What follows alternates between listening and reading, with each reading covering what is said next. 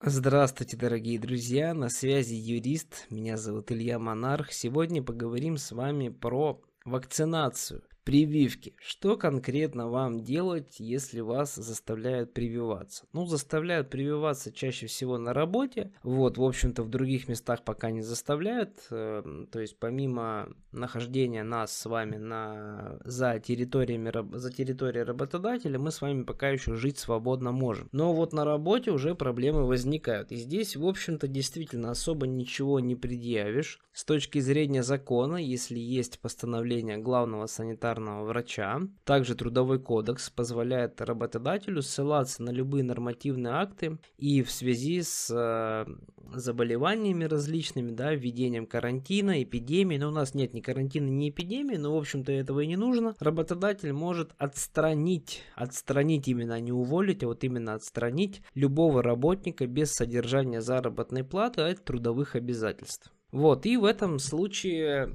действительно докопаться даже через суд бывает достаточно сложно. Особенно если ваша профессия подлежит в категорию тех профессий, которые указаны в постановлениях обычно главных санитарных врачей. То есть профессии, которые подлежат обязательной вакцинации ввиду тяжело вот сложившейся эпидемиологической обстановки, да, ввиду в нашем с вами случае с коронавирусом. Вот, что в этом случае вообще в принципе можно сделать. Друзья, шансов, сразу скажу, у вас в одиночку бороться крайне мало. Вот, поэтому здесь единственный способ, единственный хороший такой рабочий способ, который лично я на своей практике наблюдаю, это просто коллективная жалоба работодателю.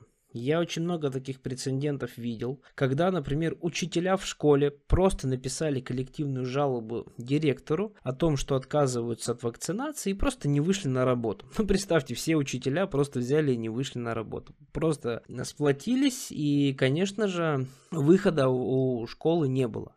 Вот таких прецедентов достаточно много. Если же вы вот э, достаточно в сплоченном коллективе работаете, то, конечно, это выход из ситуации, он самый эффективный, самый рабочий, потому что ни один бизнес, ни одна школа, вообще, ну, неважно, про что мы говорим, в общем, любая э, сфера деятельности не может осуществляться без работников. И найти работников вот так вот э, мгновенно, заменить целый штат сотрудников просто невозможно. Поэтому единственный самый такой рабочий способ, это, конечно же, писать коллектив коллективные жалобы, коллективно не выходить на работу, и в принципе это всегда отрабатывает, потому что работодателю, поверьте, проще забить на все постановления, хотя ему за это тоже может грозить административный штраф, но если будет проверка, если проверки не будет, никто как бы не узнает. Вот, чем менять полностью состав а, работников. Вот, ну и второй способ, он достаточно банальный, но сменить работу. Вот, многие люди меняют работу, в общем-то ничего страшного в этом нет, а, но имейте в виду, что в любом случае долго бегать, скорее всего, не получится. Поэтому, если вы, например, работаете в сфере общепита, то, к сожалению, вам вот все больше,